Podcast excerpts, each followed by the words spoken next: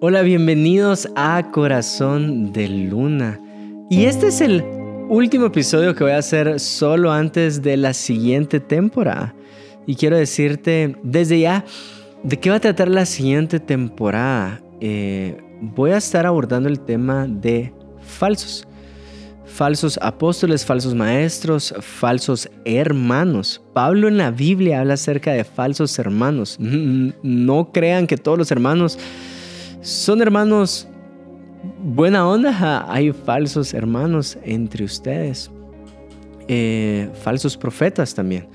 Y la idea es poder abarcar esos temas no para señalar a alguien como, ajá, él es un falso apóstol, ajá, él es un falso profeta. Em, no para eso, es cuando muchas veces nuestro corazón va a ser tentado en caer en esa falsedad y cómo tú y yo nos podemos librar de esa falsedad. Y tengo invitados especiales, tendremos invitados especiales. Desde ya te motivo a que estés pendiente. Eh, todavía no sé cómo se va a llamar, pero vamos a hablar acerca de ese tema. Y antes de entrar al tema de hoy, que es uno de los temas que más, tal vez mi favorito, los últimos cuatro, el título es Ya no, ya no estoy para esto, ya no estoy para esto. Antes de entrar a ese tema, recordarte que tenemos un cafecito puedes adquirir un, un rojo que está increíble. Sale delis en cafetera, percoladora, aéreo, Press B60. Solo está demasiado rico. Y si tú dices, no, yo no le entro al café, te agradecería mucho. Eh, te agradecería de corazón que pudieras compartir este contenido. a tus familiares, en grupitos de WhatsApp o un screenshot y subirlo a redes sociales significa mucho para nosotros que tú hagas esto. Sobre todo si, si es de bendición, si Jesús te habla, eh, te motiva a que lo puedas compartir. Perfecto, vamos a Isaías. Es una profecía de restauración a su pueblo. Isaías 1.25 dice así, y volveré mi mano contra ti le está hablando a un pueblo que se había apartado nuevamente de Dios. Y volveré mi mano contra ti y limpiaré hasta lo más puro tus escorias y quitaré toda tu impureza. Hace que unos episodios estamos hablando de Jesús, este hortelano, Jesús que sigue ensuciándose las manos, Jesús que se arremanga su camisa para seguir trabajando en nosotros, que lo podemos ver con mugre debajo de las uñas, con manos cansadas, porque Él sigue trabajando. Y entonces dice, voy a trabajar en ti. Es el Espíritu de Dios. Este, el Espíritu de Dios es un espíritu de restauración. Y leer la Biblia de pasta a pasta, puedes darte cuenta, su espíritu y tan obvio que es él trabajando en nosotros para restaurarnos y trabajando en su tierra para restaurarnos. Entonces dice, y limpiaré hasta lo más puro tus escorias y quitaré toda impureza Date cuenta, restauraré tus jueces como al principio y tus consejeros como eran antes. Entonces te llamarán ciudad de justicia, ciudad fiel. Yo quiero que mi país sea reconocido como un país de justicia. Yo quiero que mi ciudad, la ciudad de Guatemala, sea conocida como una ciudad de justicia. Yo quiero que tu ciudad también sea reconocida como una ciudad de justicia, sobre todo porque tenemos al justo al que no podemos hablar de justicia sin aquel que nos hizo justos. No sé si me estoy explicando. Yo sí quiero eso. Pero lo que el profeta está diciendo es, para restaurar tu ciudad, primero te tengo que restaurar a ti. Para ver el resultado positivo en tu ciudad, tengo que ver el resultado positivo en ti. Necesito trabajar en ti. Y lo primero que haré es restauraré jueces como al principio. Entonces, ¿te parece si vamos a esos jueces? El libro de jueces, capítulo 3, versículo 1. Voy a leer seis versículos, así que con paciencia, acompáñame. Estas pues son las naciones que dejó Jehová para probar con ellas a Israel. Unas naciones que dejó, que permitió Jehová que se quedaran en esa tierra con ellas a Israel, a todos aquellos que no hayan conocido todas las guerras de Canaán, solamente para que el linaje de los hijos de Israel conociese la guerra, para que la enseñasen a los que antes no la habían conocido. No sé si tú te estás dando cuenta de esto, pero no, ni siquiera voy a seguir al, al versículo 3. Jehová dejó enemigos en la tierra que tenían por conquistar. ¿Cómo así Dios? Dios, ¿tú me estás diciendo que no me libraste de todas las batallas? ¿Tú me estás diciendo que permitiste que tuviera más batallas? Tiempo. Te, voy a dar, te voy a dar un ejemplo. Em, si eres dueño o si estás, si eres responsable de una vivienda, del lugar donde estás habitando ahorita, te vas a dar cuenta que siempre hay algo que trabajar. Y yo en mi casa no soy el más handyman, no soy de, ah, se arruinó la mesa, compongámosla, ah, se arruinó el foco, ahorita voy por una silla a componerla. No, no soy esa persona. En mi casa era mi hermano, mi hermano es, es muy, muy bueno en eso. Pero para mí es como, ah, se arruinó la persiana. Y la china es como Juan Diego, Mosi, se arruinó la... Ah. Pero en el lavamanos de nuestro baño se tapa constantemente. Y hay veces que la china me dice, Mosi, ¿será que puedes arreglar la Otra, otra vez tengo que arreglar esto. Va, démosle pues. A trabajar.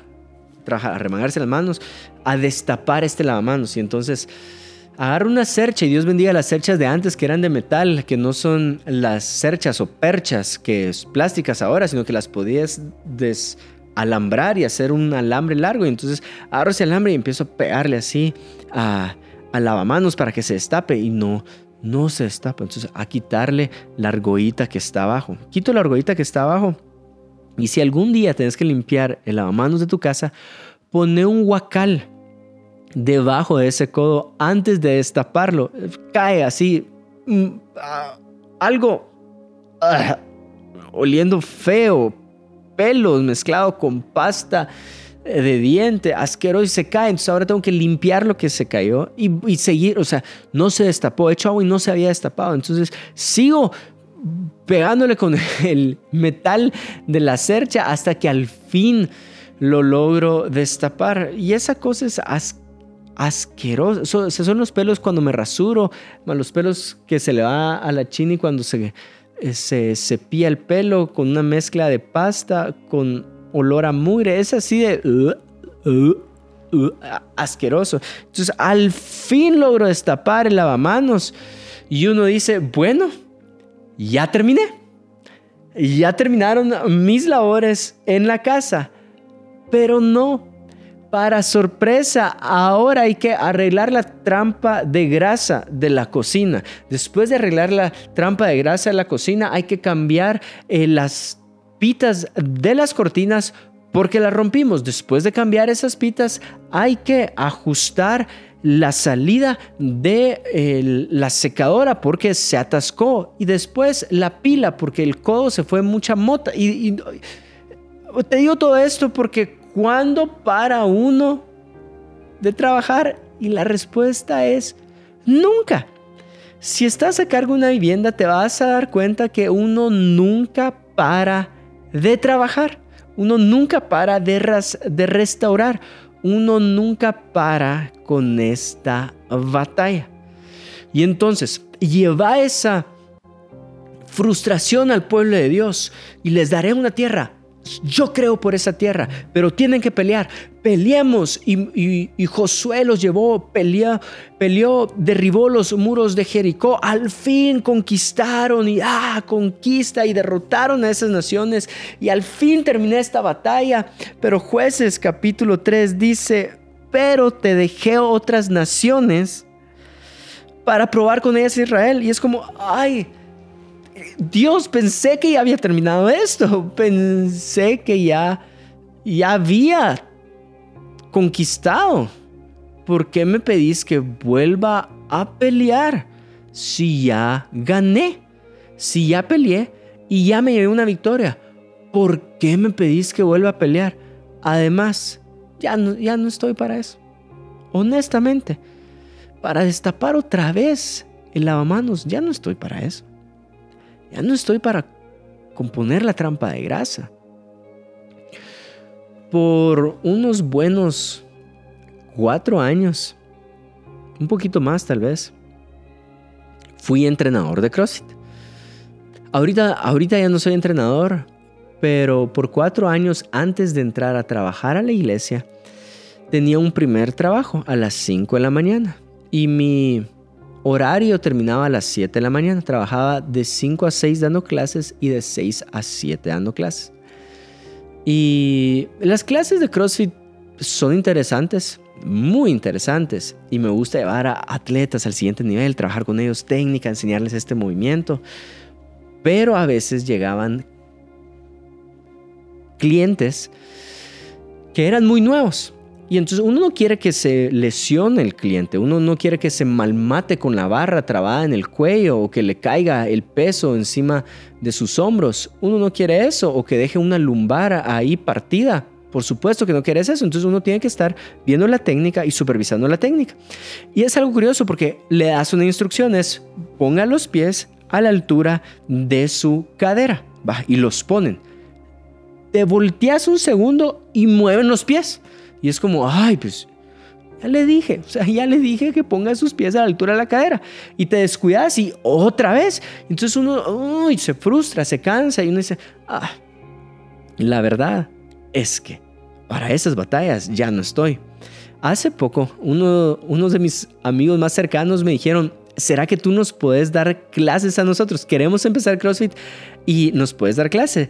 Y lo primero que vino a la mente es, la verdad es que ya no estoy para eso. Ya no estoy para repetir con PVC y PVC y PVC y que les diga abran ancho y, y eh, agarren ancho y agarran corto, angosto, agarren ancho y, agarran corto otra vez. Creo yo que estoy explicando más mi frustración de lo que debería, pero es como, ay, ya no estoy para eso. Ya no estoy para eso. El pueblo de Dios entró a la tierra prometida y Dios dejó naciones para probarlos. Pero ya habían librado esa batalla. Ya he dado muchas clases y he demostrado que soy bueno dando clases. Pero ¿por qué otra vez alguien principiante? Ya no estoy para enseñarle a alguien principiante. Y me di cuenta que esta frustración la estaba llevando a el reino de Dios. Cuando personas se acercaban a pedirme un consejo como, hey, no sé qué hacer, estoy pasando este momento difícil en mi matrimonio. Y en mi mente era, pero si ya le dije que tiene que arreglar la comunicación. Y mi pregunta es, ¿y ya arreglaste la forma de comunicarte y hacerle ver a tu esposa sin afectarle su identidad, que es la acción que hizo mal? Que te hizo sentir de esta forma y que esperas que lo arregle de esta forma? Y la respuesta es no. Y en mi mente estoy frustrado porque estoy, ya no estoy para esto. O en el, en el ministerio de jóvenes, una persona que te escribe, necesito hablarte urgentemente. Y tú sabes, tú sabes que se trata de una chava. Sabes que, que está o a punto de cortar o lo cortaron. Me rasco la oreja y digo, Em, sí, como no, es urgente, urgente, es, es de vida o muerte, atendeme ahorita, va, venite. Y uno separa eh, lo que tiene que separar para hacer tiempo y atender a la persona y cuando llega es, me bloqueó en Instagram y uno es, no puede ser, por el amor de Dios, ya no, es, ya, ya no estoy para esto. Y me di cuenta que muchas veces esa frustración la tenemos cuando le estamos creyendo a Dios por algo, le estás creyendo a Dios por un milagro. Y para ver ese milagro. Tal vez tenés un familiar en cama y orás para que se recupere. Ahorita, tal vez durante COVID, orás para que oxigene, para que eleve su oxigenación por arriba de los 90 puntos. Y sube arriba de los 90 puntos y celebras ese milagro, pero al día siguiente tenés que orar porque la inflamación eh, se extendió. Y ahora tenés que orar por ver el milagro financiero para pagar el hospital de, de todos los gastos que incurrieron por tratar a tu familiar. Y tú decís, Señor, pero si ya libré oxigenación, ahora tengo que librar inflamación, ahora tengo que librarme del virus, ahora tengo que librarme de una cuenta bancaria. Ay, Señor. Y honestamente ya no estoy para esto. Ya no estoy para que otra batalla de fe o Lo puedes ver reflejado en, muchas áreas de tu vida también, no solo en las batallas de fe, en lo ministerial. He escuchado pastores eh, que por fin logran sacar el templo de una deuda bancaria que tenían por mala administración de las personas que estaban encargadas previamente de esa iglesia. Y cuando lo logran sacar, un huracán destruye el templo. Y uno, cuando mira esos casos, dice, Señor, ya, ya, no, ya no estoy para esto, pues, para seguirte creyendo por dónde congregarme después de pasar esto, esto y esto. No, no entiendo cuál es tu propósito. Y es ahí donde quiero regresar a jueces Versículo 1 y versículo 2 en nueva traducción viviente. El Señor dejó a ciertas naciones en la tierra para poner a prueba a los israelitas que no habían conocido las guerras de Canaán. Escucha bien esto. Lo hizo para enseñar a pelear en la guerra a las generaciones de israelitas que no tenían experiencia en el campo de batalla. ¿Qué pasó? Dios decide no resolverlo completamente. Dios decide no resolver completamente las batallas del pueblo. ¿Por qué? Porque necesitaba ciertas batallas para que una generación le enseñara a pelear a la siguiente generación. Tal vez tú dices, no entiendo, no entiendo por qué ahora tengo que volver a creer por este milagro. Te voy a decir algo. Para que le enseñes a tus hijos cómo se pelean estas batallas y se pelean con las rodillas dobladas delante de la presencia del Señor. Es que no entiendo por qué saqué a mi hijo de la deuda con su tarjeta de crédito y la sorpresa es que mi hija también se metió en una deuda con la tarjeta de crédito. La verdad es que ya no estoy para esto. Pues la forma en que tú resuelvas eso le enseñará a tus hijos cómo nunca vivir bajo la esclavitud de tener una deuda. Sí, pero ya no estoy para en el Ministerio de Jóvenes para atender a otra vez a una persona que cortó y la bloqueó de Instagram. Pero la forma en que tú abordes ese tema le va a enseñar el liderazgo y ternura, la forma de trabajar a una siguiente generación. No esperes que los siguientes sepan abordar los temas delicados si tú no los abordas.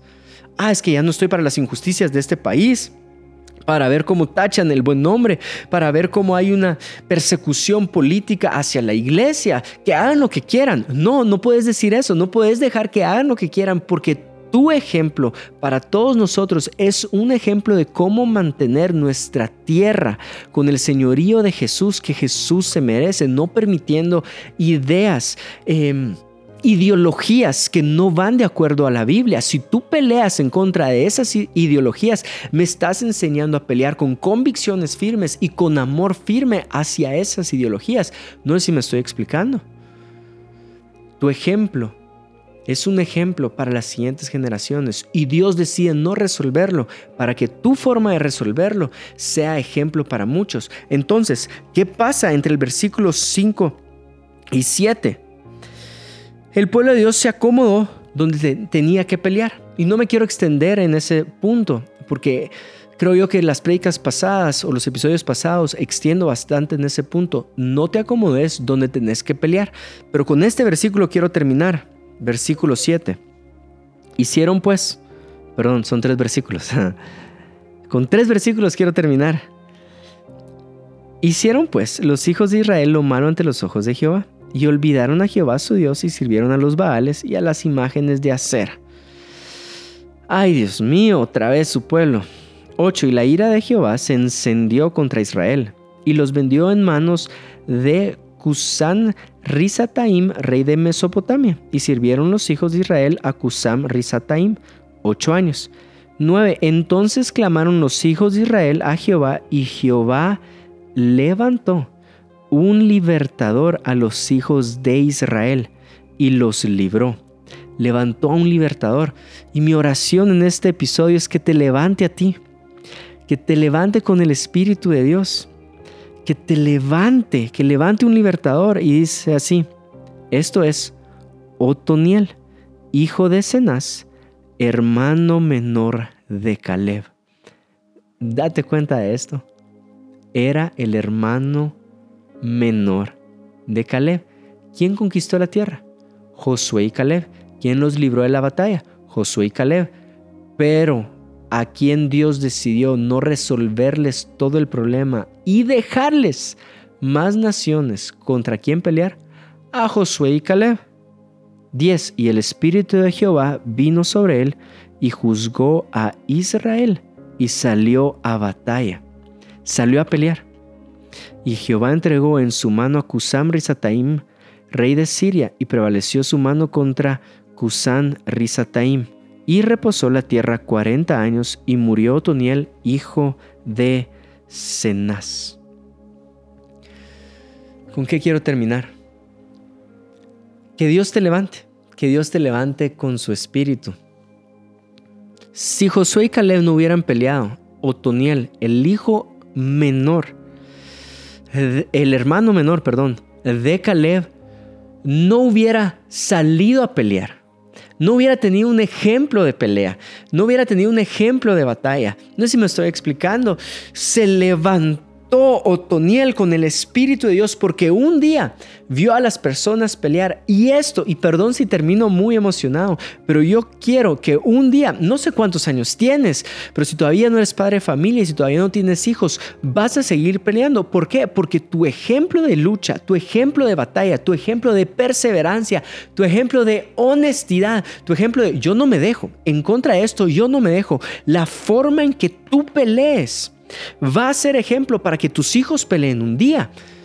Por eso es que, no sé, tal vez hoy estás en la iglesia y tú dices, pero ¿por qué voy a la iglesia? Porque un día tu mamá te puso el ejemplo que las peores batallas, las batallas más duras, se pelean de una sola forma agarrados de la mano del Señor, orando, doblando rodillas delante de su presencia, clamando. Y hoy eres un hombre de oración, eres una mujer de oración porque viste a pelear a tus padres un día. Tal vez tú dices, el reino de Dios funciona en base a generosidad porque un día viste a tu papá siendo generoso con el reino de los cielos y el reino de los cielos le respondió de tal manera que tú sabes que la forma que el reino de Dios funciona el día de hoy es dando, no reteniendo, no siendo avaro, generoso. Y entonces tú eres un ejemplo como Otoniel de continuidad, de pelear, de seguir peleando. Tal vez tú dices, yo soy hospitalario. Yo abro las puertas de mi casa para que la gente pueda venir y atender al necesitado, porque un día vi a mi, a mi, abuelo hacerlo, un día vi a mi abuela hacerla. Y el ejemplo que hoy sos es el mismo ejemplo que tus padres fueron un día, que tus abuelos fueron un día, que tu pastor fue un día. Las batallas van a seguir. No es una promesa real cristiana que las batallas van a menguar. No es verdad. Si lees la Biblia te vas a dar cuenta que no es verdad. Las batallas siguen. Jesús dice, aunque vengan fuertes vientos y aunque te golpeen las aguas, tu casa permanecerá firme en la roca. No niega los vientos, no niega los golpes, pero afirma tu estabilidad. Vas a permanecer firme. Que tu vida, con eso termino, termino, termino, que tu vida sea un ejemplo para las siguientes generaciones. Dios te bendiga.